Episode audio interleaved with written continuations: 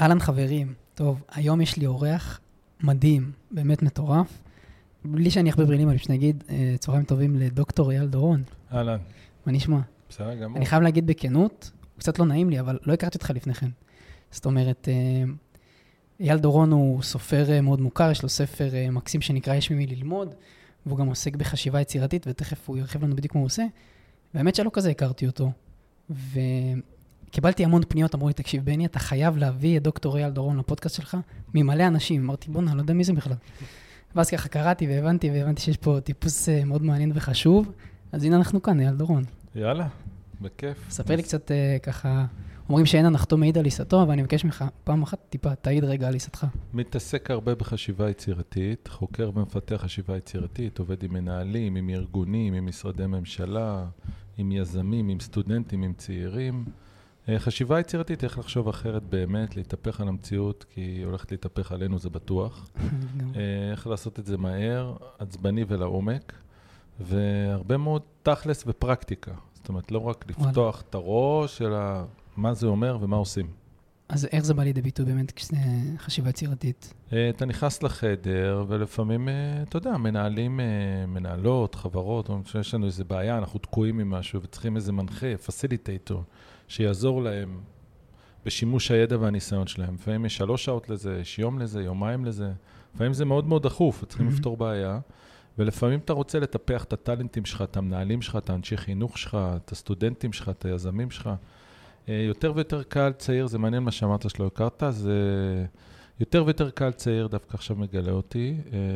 במיוחד הספר האחרון, הרבה, הרבה בני עשרימים כזה, זה, יש בני, בני נוער, עשרימים, תחילת השלושים, שמאוד מגלים את הדבר הזה, כי אני מאוד נגד הדברים הכלליים. תאמין בעצמך, לך עם עצמך, תהיה אמיץ, תהיה נוער. כן, לא יודע מה זה אומר. Mm-hmm. אז אני מנסה תמיד להגיע למשהו שאתה אומר, וואלה, יש לי מה לעבוד עם זה. כאילו לא משהו פרקטי. לעשות, כן, משהו פרקטי, אני לא יודע מה לעשות בכם. What's next? ואז אומרים לך בלה בלה בלה, אבל בסוף, פעם ב- אתה מצליח ל- לרכז איזה משהו שאתה ממש יכול לעבוד איתו.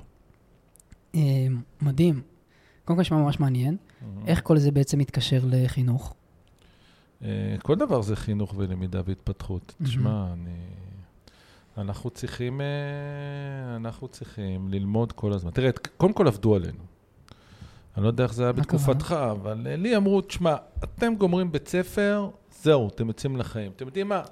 תעשו איזה תואר באוניברסיטה וזהו, די, גמרנו. ואז אתה יודע, אתה כזה מסמן ועם טושים כזה וזה, אתה בא מקיא את כל החומר, שוכח על מה זה היה, העיקר לעבור את האירוע. כן. ואז אומרים לך, לא, השתנה הבריף, בוא תחזור, לומדים כל החיים. עכשיו, העניין הזה של למידה, די שניאו עלינו את העניין של למידה, ואז אומרים לך, תלמד כל החיים, תתפתח כל החיים. אז בעצם כל החיים אתה צריך להיות שני תפקידים, אתה צריך להיות מנהל בית הספר והתלמיד בבית ספר, ואתה צריך להקים בית ספר חלומות שאתה מאוד אוהב. אתה עושה פודקאסט כדי ללמוד, mm-hmm. אתה עושה קהילה כדי ללמוד. כל אחד יש לו עכשיו את הדרך שלו איך ללמוד תוך כדי תנועה, אבל היא צריכה להיות מאוד מלהיבה, מאוד אנרגטית, מאוד סוחפת. אה, וזה בדיוק מה שאנחנו צריכים לעשות, אנחנו, כל אחד מאיתנו צריך להמציא את הבית ספר חלומות שלו ואיך נכון לו ללמוד, כי זה לכל החיים, כל הזמן. מדהים. לפני שנמשיך את הפרק, אני רוצה אה, להזמין אתכם, מאזינים יקרים, במידה ואתם אוהבים את הפודקאסט ואת הפרק הזה תאהבו בהמשך, אנא מכם דרגו את הפודקאסט, שתפו, שלחו לחבר חברה שצריכים לשמוע את הפודקאסט הזה, ואני גם רוצה בהזדמנות הזאת להגיד תודה לטינקאפ היקרים שמארחים אותי כאן. טינקאפ זה חברה שבעצם מייצרת פלטפורמה ליזמים, לסטארט-אפיסטים. אמ, אחלה אחלה חברה, אתם מוזמנים לגגל. ומכאן, אייל היקר, אני אשאל אותך את השאלה הבאה. איך אתה קשור ל-AI, אם בכלל? אני מדבר AI, הכוונה בחצי שנה, שבעה חודשים האחרונים, שכולנו נחשפנו ככה לכלים חדשים והכל. כן. תראה, אה, אני עוזר לאנשים, או מנסה לעזור לאנשים לחשוב אחרת, ולחגוג את היצירתיות שלהם, את האינטואיציה שלהם, את החשיבה המקורית שלהם. כשנכנס כזה דבר, אה, בוודאי שאתה קשור אליו, כי הוא נכנס לתוך המגרש ומשנה את החוקים. אני חושב שהמכונה החכמה מאתגרת אותנו עכשיו במה מותר האדם. אה, ותמיד אני שואל אה, כל מיני אנשים בחדר, שאלה מאוד פרובוקטיבית, במה אתם בלתי ניתנים להחלפה? ואז הם אומרים לי, רגע, מה זאת אומרת? בתי הקברות מלאים אנשים שחשבו שאין להם תחליף. ועדיין אני שואל, במה אתם בלתי ניתנים להחלפה? תראה, את אבי המנוח... יש תשובה לזה? רק שנייה. אבי המנוח, אף אחד לא יחליף לי. אז אותו אי אפשר להחליף. תשאל הורים, הם יגידו לך, טוב, אותי בתור אמא או אבא אי אפשר להחליף. תשאל אנשים על מנהיגים, אז הם יגידו לך שלבגין או רבין או בן גוריון או כולם ביחד אין תחליף. למייסדים של גוגל כנראה אין תחליף, או לא היה בזמנו. אז פתאום אתה רואה שיש הרבה מאוד אנשים בלתי ניתנים להחלפה, ואני מחזיר את השאלה אליך ולכל מי שצופה מאזין, במה אתם בלתי ניתנים להחלפה. עכשיו, אחרי שנשמת לשאלה הפומפוזית הזאת והמתיימרת, אתה מבין שזאת שאלת השאלות בעידן ה-AI. כי ה-AI בא להחליף את כל מה שניתן להחלפה. מדהים. זה אומר שאם אני לא אהיה מקורי ואישי, ואפילו קצת טיפוס, ואני לא אלך, ואני אמשיך ללכת רק על הקווים, ואני אהיה רק רציונלי והגיוני, ולא מספיק אינטואיטיבי ומקורי, ולא אביא את כל תולדות חיי לחדר הבא שאני נכנס אליו, אני אהיה הראשון שיחליפו אותו. כלומר, ה-AI משנה את כל חוקי המשחק. הוא אומר את הדבר הבא, כל שאלה שכבר שאלו, אני בעד ארבע שניות אתן את התשובה. לשאלה חדשה שאתה תשאל את עצמך, או אתה תהיה הראשון ששותף לה, גם שאלה מאוד קטנה, אני עדיין לא יודע את התשובה. מה שנקרא, טרם הכינותי מראש. וזה משנה את כל המשחק שלנו בעולם. כלומר, הידע שפעם אמרו לנו תדע, הוא כשלעצמו כבר לא מספיק מעניין, אלא הוא חייב להיות מאוד אישי, מאוד מקורי ולקבל פרשנות מאוד אישית. וזה מאוד חשוב להבין כמה שיותר מהר. זאת אומרת, אם פעם היית אחראי והגיוני ומסודר ושיטתי ועקבי ועם פיפוק עצמי ובוגר והכל נכון, הכל חשוב עדיין, זה פשוט כבר לא מספיק. Mm-hmm. אתה צריך להביא משהו אחר, והאחרות הזאת מתחילה להיות מצרך יותר ויותר מבוקש להישרדות בגלל ה-AI, בזכות ה-AI, תבחר אתה. איך עושים את זה? אה, שאלה טובה, שאלה טובה. היא בעצם השאלה, מכיוון שכל החינוך, דיברנו על חינוך עד עכשיו, לא היה בדרך לשם. חינוך היה מאוד ליניארי, מאוד מסודר, מאוד עקבי, א' מוביל לב', מוביל לג', מוביל כן. לד'. אתה לא אמור לעשות פודקאסט בגיל שלך, אתה אמור ללכת ללמוד ולהתנסות. ו... יש המון המון דברים שאמורים לעשות. האירוע הזה הסתיים, ויש אירוע אחר. אתה חושב שהוא כבר הסתיים? כי יש לי המון חברים שהם עדיין לומדים, אתה יודע, בגילי. לא, זה לא רק הללמוד, זה מה אתה, איך אתה תופס את החיים. אין איזה mm. חוקים, אין כן. איזה כללים. אני אומר, האירוע הזה שהכל מסודר וליניארי, הוא הסתיים לא רק למתי מעט, הוא הסתיים בצורה מסיבית לכולנו. עכשיו הכללים הם, אה, הם אחרים. אומרים לך, תעבוד קשה, זה עוד לא השתנה. זה לא השתנה אף פעם, אפילו יותר, ביתר שאת. תעבוד קשה, תרד לפרטים, תשאל, תחקור, תיפול, תקום, אבל תחפש את, ה, את, ה, את הדבר המיוחד, האנושי והיצירתי שלך. ואנחנו היום מתכנסים במקומות של יצירתיות אישית. של להיות מאלתר, של להיות ספונטני, של להיות עם אג'נדה, שאפילו לכעוס, הכל עדיף על פני להיות רגיל ושיטתי. ושאלת אותי איך עושים את זה? מתחילים, אה, אתה יודע, אנשים, הרבה צעירים שואלים אותי, אני לא יודע מה לעשות בשנים הקרובות. אז הטיפ הראשון שלי זה אל תשאל מה את או אתה יכולים לעשות בעוד חמש שנים, ואל תעשו את הטבלת בעד ונגד וכל השיקולים ההגיוניים האלה שהסלילו אותנו לעשות. Mm-hmm. אל תשאלו מה אני יכול לעשות בעוד חמש שנים, תשאלו מה אני לא יכול להרשות לעצמי שלא לנסות לעשות בעוד חמש שנים. יו. מה אני לא יכול להרשות לעצמי שלא להיות, באיזה מקום אני לא יכול להרשות לעצמי, אני אסתכל על עצמי ואני אגיד, אני לא מאמין שלא ניסיתי. Mm. תחפשו את תחושת החירום שלכם, לא את האפשרות הטובה יותר או פחות. תרדו משיקולים הגיוניים, רציונליים, כי כאמור, ה-AI יותר טוב בזה, ותלכו לאיפה אתם חושבים שאתם לא יכולים להרשות לעצמכם לא לנסות להיות. וכאן אנחנו עוברים לאנושי, לאינטואיטיבי, לבלתי ניתן להגדרה. וכדי לשרוד, אתה צריך להיות בלתי ניתן להגדרה, צריך להיות באזורים האלה. תחפשו את אזור החירום שלכם. מדהים. אה, אתה יודע, אבל זה קשה, כי אתה אומר, אה, מה, איפה אני לא ארשה לעצמי, זאת אומרת, להגיד, וואי, איך לא ניסיתי את זה וכולי, mm-hmm. ולהתעלם מה, מההגיוניות, מהבעד נגד, מהטבלה. זה מאוד קשה, כי אתה יודע, בסוף אתה צריך להתפרנס וכולי. נכון, אז קודם כל, אה, טבלת בעד ונגד זה מנגנון כדי לאמלל אותנו, כי אין שום דרך אה, באמת לדעת. אין שום לדעת, אני אומר לך עכשיו, אוקיי, בוא, אתה עוזב הכל, מה, מה עדיף לך להיות עכשיו, שוטר בצפון או עובד סוציאלי בדרום? אה, זה כמו לשאול אותי, אנשים שואלים אותי, באיזה בית ספר כדאי לשלוח את הילד שלנו? אני יודע מי תהיה המורה, אני יודע איזה ילד מעצבן או מקסים יישב מאחוריהם, אני יודע מי יהיה המנהל או המנהלת, אני יודע... זה לא עובד ככה. הפרנסה הבטוחה היא כבר מזמן לא בטוחה. מהמם. אה, ובוא נגיד, אה, זה בלתי אחראי להיות אחראי כל הזמן, וזה בלתי זהיר להיות זהיר כל הזמן. ואנחנו צריכים להתחיל להבין את האירוע הזה, זה, זה משהו אחר. אני לא אמרתי שלא עובדים קשה, אבל אנחנו חייבים להבין שקורה פה משהו מאוד מאוד מאוד גדול, ואתה לא יכול להסתכל על כל מובילי העולם החדש, שהם dropouts, והם באים לנאום, אגב, זה כל פעם מדהים אותי מחדש, הם מזמינים אותם, את כל הצוקרברגים האלה, לנאום לבוגרים של המסלול. כאילו, קצת כבוד עצמי, הבן אדם עזב אתכם והצליח, אז עכשיו הוא נואם לכל אלה שלא עזבו בדרך. אני לא מבין, זה דבר מאוד מבלבל, כי אם אתה בשנות ה-20 לחייך, אתה אומר, רגע, אם פעם היה לי מניואל רגיל, עכשיו אני לא מבין. אני, אני אחראי שאני הולך? אני עצלן? אני אמיץ? אני פחדן? מה קורה?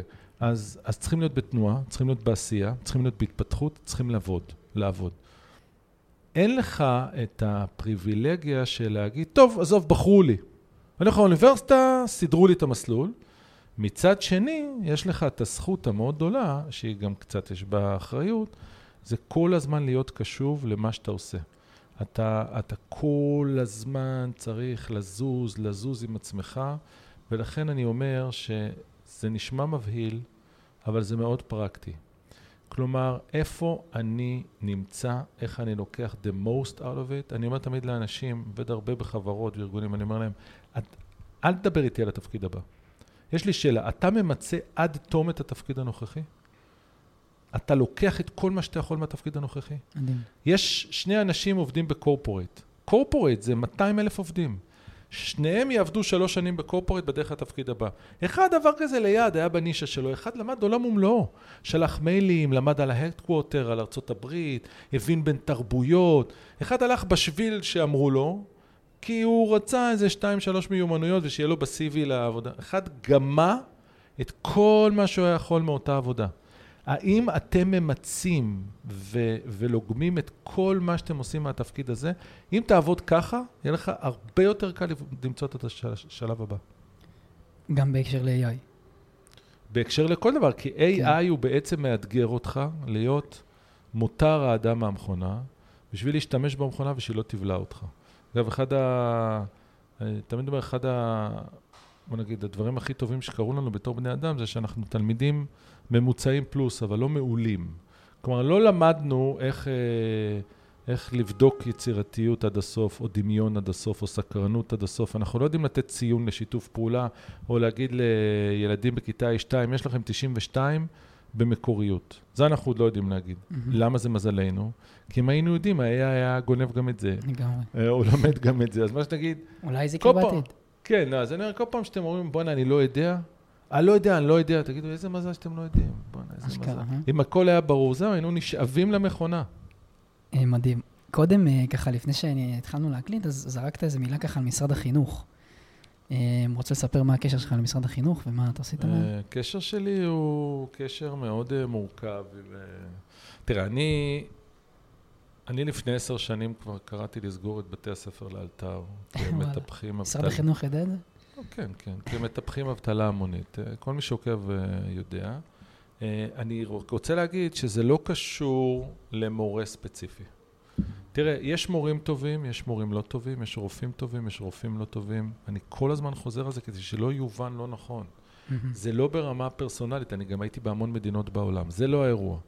מה שחשוב להבין שהמערכת כמערכת, זה לא שהיא משעממת יותר או פחות, היא בלתי רלוונטית למה שאדם צריך כדי לשרוד.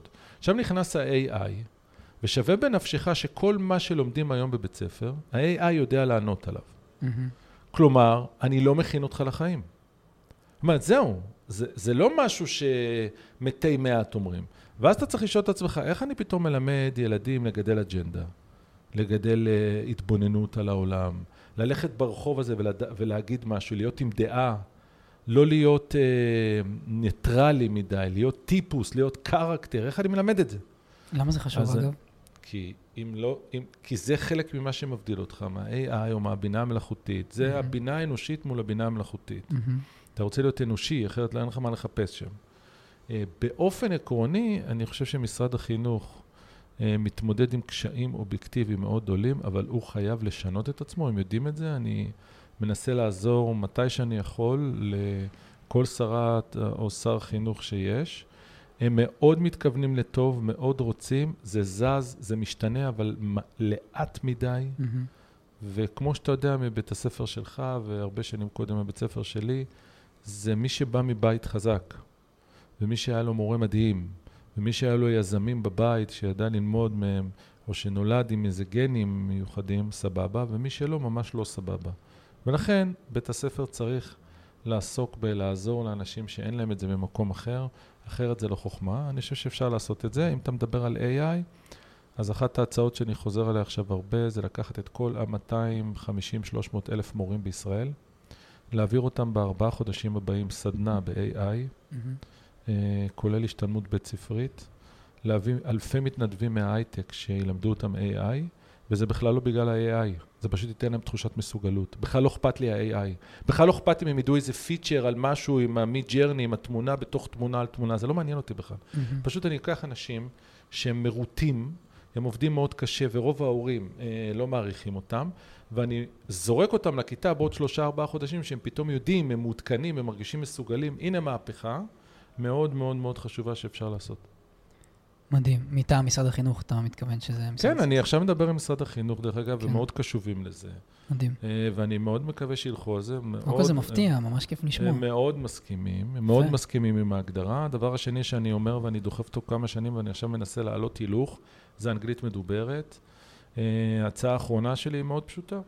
כל רשות עירונית בוחרת יום בשבוע, מחליטה איזה יום זה, ובאותו יום מדברים רק אנגלית בכל בתי הספר של הרשות העירונית. מדהים. זה הכל. עכשיו, מי כמוך יודע שכל מכשיר מדבר איתי אנגלית, וזה עכשיו, אחרי שלושה שבועות שזה קשה, נכנס לך לראש ששלישי בחולון, רביעי ברמת גן וחמישי בבאר שבע אנגלית.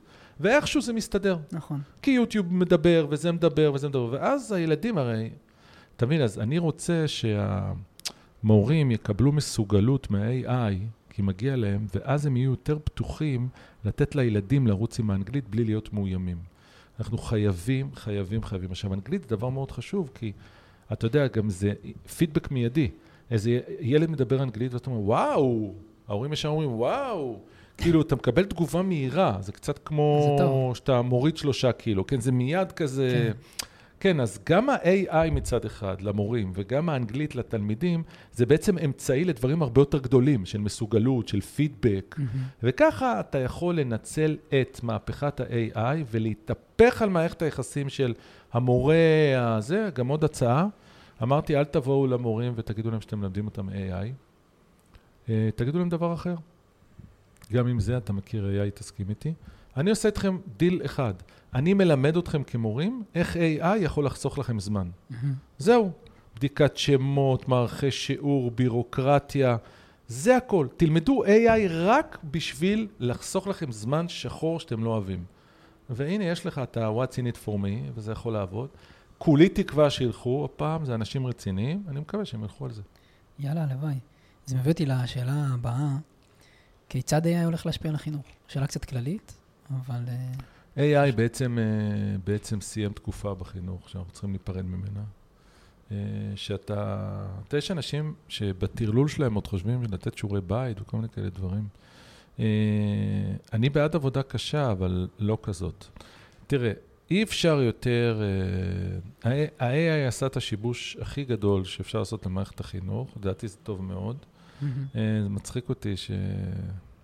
אני לא רוצה להגיד מי, אבל אני מכיר teenagers שנותנים להם אה, לעשות עבודה, רפלקציה, והם צריכים לכתוב, אז אחד מספר לי שהוא קיבל עבודה, והוא היה צריך להגיד איך, איך היא עברה עליו.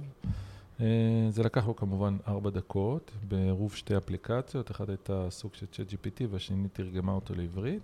הוא פשוט אמר, זה אותך לא יפתיע, הוא אמר כל חמש שורות תגיד שהיה לי משבר, כל עמוד שהתרגשתי, בעמוד השני תגיד שהפסקתי לחודש כי נתקעתי, בעמוד השלישי תגיד שזה, ותדבר משהו שהיה לי קתרזיס כזה, ופתאום התגברתי את זה. הוא קיבל 100, עם אה, ארבע שורות מאוד נרגשות של המורה, שתודה על החשיפה. אתה, אתה מבין, מטורף. אתה מבין, אני לא מאשים לא אותה ולא אותו. נכון. אני אומר להפך, אז תלכו עם זה. וזהו, כל האמירות האלה שאמרנו, וכולם אמרו, כן, אבל למה זה לא זז? אמרתי ש... תמיד אמרתי שמה שיקרה זה ששוק העבודה יבקש מהאוניברסיטה בוגר אחר, האוניברסיטה מבקשת מהתיכון בוגר אחר, ואז מבחן הבגרות יסתיים, אה, ישתנה. עכשיו קרה משהו אחר. ה-AI ישנה או את שוק העבודה, או אוטומטית את זה שאתה לא יכול לבחון יותר כי זה מגוחך, וזה לא יישאר אותו דבר, ולכן אני חושב שי', י"א, י"ב, תוך 4-5 שנים יעברו לפרקטיקום. אתה לא יכול לשכנע היום אה, גילאי עשרה שזה הגיוני ללמוד 12 שנה. אתה לא יכול, אתה יודע שמגיל שנה עד כיתה י"ב אתה 17 שנה במערכת, אתה יכול לדמיין את ה... אני רוצה רגע שתעצור ותחשוב על 17 שנה. 17 שנה, שמתי מישהו באזור שנה ראשונה בחייו, mm-hmm. עד גיל 18 הוא במערכת החינוך. אתה יכול לדמיין מה אפשר לעשות ב-17 שנה בגיל שאתה סופג הכי הרבה? רק ת... זה אי אפשר להבין, אני, לפחות חמש שפות תדע. זה אי אפשר להבין, זה לא יעבור יותר. כי, כי, כי היום הצעירים מבינים מה אפשר ללמוד בשלושה ימים, ומה אפשר ללמוד בשלוש שעות, ומה אפשר ללמוד מסרטון אה, יוטיוב בפי 2.7 מהירות. זה לא הולך, זה לא מתכנס לאותו דבר. ולכן המה, המהפכות שכל הזמן דיברו עליהן, היה ברור שיבוא איזה focal point, איזה change, uh, change כזה, והגענו ל-change. אתה חושב שזה ה-change? זה חד משמעית ה-change, מכיוון ש... שאתה לא... אני חושב ש... תשמע, אם מערכת החינוך תצליח, כמו שהיא עשתה בקוביד, אה, בקורונה, בכל העולם, להשתנות ולחזור לסורה, בצורה וירטואוזית, אם היא תצליח גם את ה-AI לבלוע ולחזור לסורה, תשמע, אני חושב, אני לא, לא, אז אני, לא, אז אולי צריכים להתחיל לחבר, אולי מערכת החינוך מבינה משהו שאנחנו לא מבינים. לגמרי. זהו, אתה יודע, משהו כזה. לגמרי, אז בגדול אתה חושב שהמהפכה הזאת תעשה בהכרח רע למערכת החינוך, לא. או אם הוא ידע? אני חושב שהיא תעשה מאוד טוב. אני מתרשם שאנשים בשטח מבינים את זה. תראה, כשאתה נותן לבני נוער מכשיר כמו AI, אה, בכלל, אני לא יודע אם אתה יודע דעתי, אבל אני חושב שהדור הצעיר עולה על כל קודמיו. איך אומרים אה, כל דור. כל דור אומרים שהדור הולך ופוחת. אני חושב שהדור הצעיר עולה על כל קודמיו. Mm. Uh, תמיד אומרים, כן, הם לא מסתכלים בעיניים, הם עם מסכים, הם בטיקטוק, חבר'ה. לא, סתם, סתם רק להיזכר שהדור הצעיר מתנדב יותר מאי פעם, אה, אם אתה שופך נפט הוא מתפטר. כאילו קצת כל מיני דברים שכדאי לזכור, זה דור שיותר אכפת לו מה יקום מכדור הארץ. אם, כן. אם זה, סליחה שאני מבלבל אתכם בעובדות, כאילו. אז אה, כשאתה נותן לדור כזה סקרן, שגדל על יכולות עצומות של קליטת מידע, שאתה נותן לו אה, בינה מלאכותית ומנגיש לו את המידע בכאלה מהירויות, זה פשוט לא יכול להישאר באותו מקום. זה מה שנקרא, זה לא יכול להישאר באותו מקום. תראה מה הסמארט, האייפון, אפל, איזה מהפכה הם עשו. אה, במוחשיות של מפגש בין בני אדם וטכנולוגיה, אנחנו חווים את אותו דבר פעם שנייה עכשיו, וברגע שזה חלק מהחיים וזה כל כך נגיש, זה בלתי ניתן להחלפה. מדהים. אה, איך יראה תחום החינוך בעיניך בעוד עשר שנים, עשרים שנה? אז אני לא יודע להגיד עשר, עשרים שנה. היום לדבר יותר מחצי שנה זה כבר להסתכן. לגמרי. לדבר שלוש, חמש שנים קדימה, אתה צריך לקחת משהו בשביל זה. תשמע, אני מקווה שאנחנו שלוש, חמש שנים מבחינת בגרות בחשיבה יצירתית. מבחינות בגרות לסופט סקילס. Mm. תשמע, אי אפשר כל היום להגיד שסקרנות, מקוריות, מוטיבציה, שיתוף פעולה ויצירתיות חשובים ולא לבחון בזה. Mm-hmm. אי אפשר אה, להמשיך לבחון רק את המתמטיקה ואת האנגלית, כי זה מה שאתה יודע לבדוק. צריכים לבדוק דרכים יותר יצירתיות למצוא כדי לקחת תכונות רכות ולבחון אותן, כדי שתוכל ללמד אותן. אתה הרי מבין היום שמי שלומד, הרי... אתה מכיר את כל הסטטיסטיקות של כמה עבודות תחליף וכמה השוק ישתנה. אז אוקיי, הבנת את זה, ואז מה אתה עושה? אתה מגדל ילד באותו מסדרון, באותה שכונה, באותה כיתה, ואתה יודע שהוא יחליף 40 פעם את העבודה, ואתה לא מכין אותו לזה. זה לא יעבוד ככה. אתה צריך לערבב, לפרק, להרכיב, לשנות, ל- ל- לעשות רב גילאי, רב מגזרי, אתה לא יכול ללכת ברחוב הלוך חזור. כל הוודאות הזאת. וגם ההורים יצטרכו לצאת דחוף מההיסטריה שלהם. Mm-hmm. עם ה... לא, לא, לא, לא, לא, לא, לא, אל תעבירי אותו כיתה, לא, לא, לא, לא, לא, לא נעבור בית ספר. אתה יודע שהורים, גם שלא טוב לילד שלהם, מפחדים לעבור בית ספר? במקום מה שנקרא משנה מקום. כי זה נראה להם שצריך לתת יציבות ועוגן וודאות, אבל זה לא עובד ככה. Mm-hmm. זה לא עובד ככה, צריך להתיידד עם שינוי, להתיידד עם חוסר ודאות, והמערכת צריכה לידד אנשים עם חוסר ודאות. עזוב אותך, נגיד, נגיד, אתה, נגיד, אני מתאר לעצמי שיש לך מערכת יחסים טובה עם שינוי או חוסר ודאות, או יזמות, mm-hmm. אבל אתה צריך עכשיו שכל בן אדם יהיה שם. זה לא משנה כמה שאפתנו. אז אתה לא יכול לשים אותו באותו סטריקט, ב- לייצר... זה לא קצת גם משהו שמגיע עם האופי אולי, או... אז כל דבר מגיע עם האופי, אבל כל דבר גם צריך לעבוד איתו. זאת אומרת, יש אנשים שפשוט לא מתאים להם להיות יזמים או להתרגל לשינויים וכולי, וזה בסדר. אה, יש אנשים, קודם כל יזם הוא לא רק יזם הייטק, כל בן אדם הוא ברור. יזם של משהו. יש שבע חנויות פלאפל, אחת תצליח, שש לא ישרדו. מהמם. למה? כי הוא גם קצת יזם. אז הוא Mhm. יזם פלאפל? אז אם אני אומר לך שהוא יזם בדוכן פלאפל, זה ירגיע אותך? אבל הוא יזם. יש ארבעה, ארבע, ארבעה מקומות של ניקוי יבש, אחד הצליח, שלושה פשטו את הרגל. אז מה? אז מה, הוא יצירתי? הוא איש של אנשים? הוא יזם של ניקוי יבש? לא משנה לי איך תקרא לזה. בן אדם צריך לעשות משהו שהוא קצת מעבר. בוא נוריד את זה לקרקע, כי תמיד אומרים יזמות, חושבים... עכשיו, כל בן אדם מפחד משינויים במידה מסוימת. בעולם שכל הזמן משתנה, כל בן אדם צריך לשפר את השריר שלו של לזוז עם שינוי. אני לא אמרתי שכולם צריכים עכשיו, אתה יודע, מה זה, מה זה שינוי וחוסר ודאות? יש אנשים שמטפסים על הרים בלי חבל, זה כאילו קצת ודאי לו מדי עם חבל. אז הוא בלי חבל, אז הוא קילומטר וחצי בלי חבלים, לשם אני לא אגיע. אבל בין זה ובין להגיד, אני באותו תפקיד ואל תזיזו לי את המקום ואני לא יכול לזוז משם, זה כבר לא חלק, זה לא דבר אפשרי יותר בעולם. ולכן צריכים, ל, צריכים ללמד אותנו ליהנות מזה, משחר ילדותנו. שעם כל העוגן והיציבות אנחנו נהנים, ותתחילו בדברים מאוד מאוד קטנים. כלומר, אי אפשר ללכת עם אותם אנשים באותם רחובות, באותם עיתונים, לדבר עם אותם אנשים שחושבים בדיוק כמוך ונראים בדיוק כמוך, ואז להתפלא שאתה נכנס ללחץ שאתה קצת מזיזים לך. זה לא יעבוד. מהמם. תראה, אתה מתאר פה שינויים מאוד חשובים, אבל בסוף זה ייקח זמן. זאת אומרת, אתה לא. יכול להגיד לבן אדם שקשה לו עם שינויים והוא באותה עבודה 40 שנה וכולי, שומע, העולם משתנה, אתה חייב להשתנות. שומע, הבריף השתנה, אנחנו נאלצים להיפרד. אה, תראה, כל בן אדם משנה משהו קטן בחיים. כל בן אדם שיש לו מקצוע ולא מגיע וממשיך במקצוע שלו, הוא משנה על בסיס יומיומי משהו במקצוע שלו. עכשיו, אתה יודע, זה ספקטרום אינסופי. זה לא הכל או כלום, זה לא אפס או אחד. אין אף אחד ששומע אותנו שהוא לא יצירתי, שאלה באיזה מידה. אין אף אחד ששומע אותנו שלא מכיל שינויים, השאלה באיזה מידה. כולם, החיים שלהם השתנו, קרו להם דברים טובים, קרו להם דברים לא טובים, שלא נדע. שאני, ש, שאנחנו עושים שיחה כזאת, שלא נטעה לחשוב שאין בכלל ועכשיו פתאום. גם ההוא ב-40 שנה היה צריך לעבור שפת מחשב ומיזוג ופירוק ושינו לו תפקיד ומישהו מאוד קרוב נפטר לו והוא עבר דברים, הוא לא נולד אתמול. זאת אומרת, הרבה פעמים אנחנו פשוט לוקחים מילים כמו יזמות, חדשנות, יצירתיות ומעלים אותם לאיזה גובה אלף רגל ואז זה מפחיד אותנו. כן. אנחנו ביום-יום משתנים, מכילים שינויים, אנחנו פשוט צריכים לקחת את זה ולהעצים את זה. זה כמו שאתה עושה מתח אחד, אתה יכול לעשות 20, זה אותו דבר.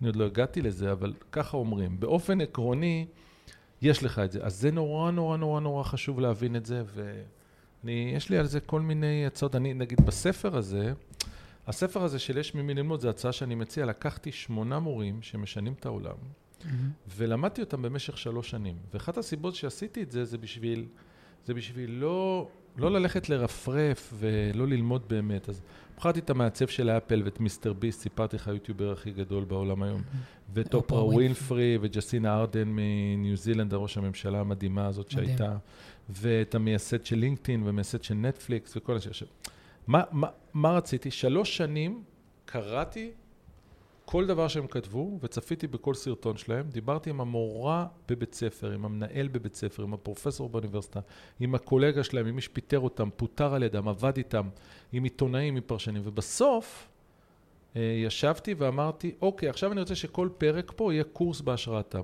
שאלתי, מה למשל אופרה ווילפרי יכולה ללמד אותי? ואז אמרתי, בן אדם שהתעללו בו מינית ועבר תופת, אני לא יודע אם אתה יודע, עבר תופת בחייה, היא עברה, ו- ו- ומוסד, ואימא מתעללת ונוטשת, ו- ו- וסבתה הרבצ- הכתה אותה עד זוב דם, בסוף היא נהייתה אופרה ווינפרי. אז, אז הקורס שלה קוראים לו איך להשתמש בעבר שלנו, כי מי כמוהו ידע להשתמש בעבר. ומיסטר ביסט, שהוא היוטיובר, הוא נראה כמו השכן ההוא ממול שתזכיר לי איך קוראים לו, והוא הכי מעניין בעולם, לקורס שלו קוראים איך להיות יותר מעניין. כלומר, אמרתי, רגע, רגע, מה האובססיה של כל אחד מהם, או מה המישן שלהם? אני רוצה ללמוד. אבל הלכתי ללמוד מאנשים שמה שנקרא, ואני חושב שהחוויה החשובה, חוץ מזה שלתת לקורא דברים מאוד קונקרטיים ולא סתם בלבלה, חוויה מאוד חשובה זה ת, ת, תבחרו פחות, ת, תבחרו פחות ספרים, תבחרו פחות פודקאסטים, יש את הפודקאסט הזה, תתרכזו בו, אתה אומר. כן, תבחרו בו. אה, זה בדיוק, לא צריך יותר. ו, ותבחרו במעט ספרים ובמעט סרטים ובמעט סדרות ותתעמקו. עכשיו, הלהתעמק הוא מאוד חשוב כי זה הופך את זה לשלי. אם נחזור ל-AI, ידע סתם הוא לא כוח, לרפרף סתם זה לא יעזור, כי הבינה המלאכותית מרפרפת יותר טוב מאיתנו. אבל אם אני בוחר, וזה מה שקרה לי שלוש שנים, בחרתי שמונה אנשים והתעמקתי בהם, ואז הפכתי את התובנות שלהם לשלי, וזה מה שאני מגיש לקורא, כדי, עם שאלות שיהפוך את זה לשלו.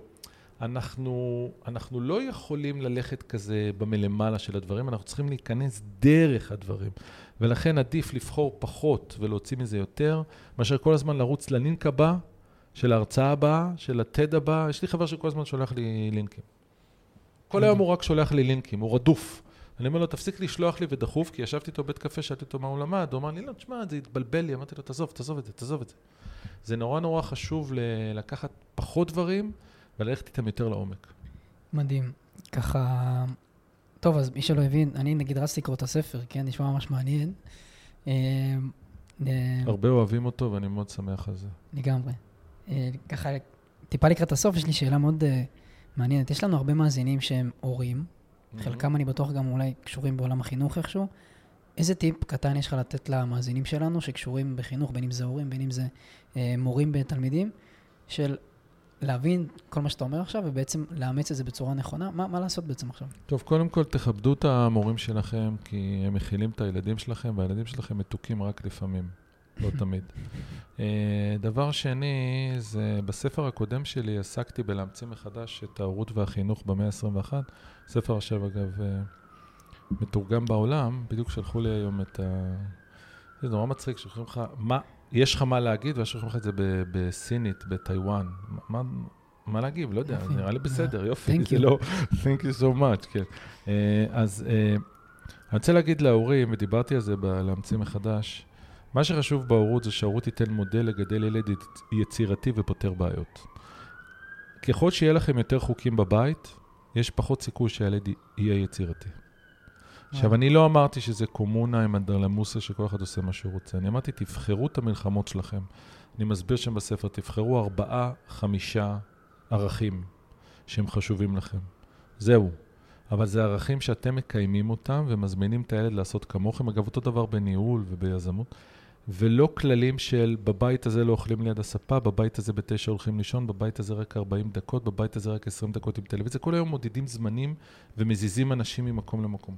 זה הורות מתישה של כללים. הורות של ערכים זה הורות שאני בתור אבא או אימא מאמין במשהו בכל נימי נפשי ואני מזמין את הילד לעשות כמוני. ואז הילד עושה. אתה יודע למה הוא עושה? כי, כי הוא מבין, כי הוא מבין שזה ערך חשוב ובחרת את המלחמות שלך ובשאר אתה לא מדבר. זאת אומרת, אה, נגיד לנו היה חשוב שהילדים יהיו דוברי אנגלית ברמה מאוד מאוד גבוהה ובזה התעמקנו. לצד עוד דברים. אבל לא אמרתי לו, נגיד, אה, לא מדדתי לו זמנים, לא אכפת לי. תעזבו את הילדים עם הטכנולוגיה והמסכים. א', הם מאוד צריכים את זה הישרדותית. ואם ילד לא לומד לשחק משחקי מחשב מורכבים, או ל- להיות בדיגיטל, או ברשתות, מי כמוך יודע, הוא אפילו מסכן את עצמו. אז תפסיקו עם כל ה-20 דקות לפה, 20 דקות יותר. קחו ערכים כמו, למשל, תחבר את מה שראית לחיים. תלמד מהסרט לסיטואציה החברתית הבאה. תגוון, תחבר בין פעילויות. תלכו על הדברים החשובים, ההורים מאבדים את, הסיכו, את ההזדמנות שלהם ללמוד מהילדים וללמוד עם הילדים, ונכנסים לעמדת ההורה המבוהל של כן, כן ולא, והורה אסור, הורה מותר. אנחנו בעולם עם הרבה יותר צבעים, כנסו להורות של צבעים, חבל על הזמן. מדהים. אה, מזל שאני לא הורה. אולי אני אחזור לפרק הזה עוד כמה שנים. שאני, אתה תחזור ילדים. בטוח, ואתה תהיה בטוב, אני אקרא את הספר וזה. אתה תהיה עם למידה, קוראים לזה, לא, אתה שאלת אותי פשוט על הורים, אז הם, הם פחות אכפת להם מה אומרים להם, יותר אכפת להם מה הם רואים שאנחנו עושים. ככה זה גם עם הורים, ככה זה. גם עם הורים. שאלה אחרונה, שאני אוהב לשאול את כל האורחים שלי, האם אתה מפחד מהמהפכה? מבחינה טכנולוגית, אני מאוד. אופ, אני מאוד אופטימי. מהמם. אני חושב שאנחנו, קודם כל, אנחנו, העול, המין האנושי לא פתר את השאלות הגדולות שלו. כלומר, הוא עשה המון מאז, משחר ההיסטוריה, אבל הוא לא פתר האם אנחנו לבד ביקום, מה באמת קורה אחרי מותנו. מהמם. אה, מבחינה מדעית לא פתרת, רב הנסתר על הגלוי עדיין. ואתה צריך את העזרה של ה-AI, ולכן לא תעצור את הקדמה. מהמם. ואני חושב ש... אה, זה דבר אחד, רב הנסתר על הגלוי. שתיים, כבר הבנו שהמסתורין גם קצת מציל אותנו. אה, אז אל תיבהלו ממנו, וכל פעם שיש חוסר ודאות ומסתורין, תגידו, מזל שאנחנו גם לא יודעים את זה, כי אחרת ה-AI היה לוקח אותנו.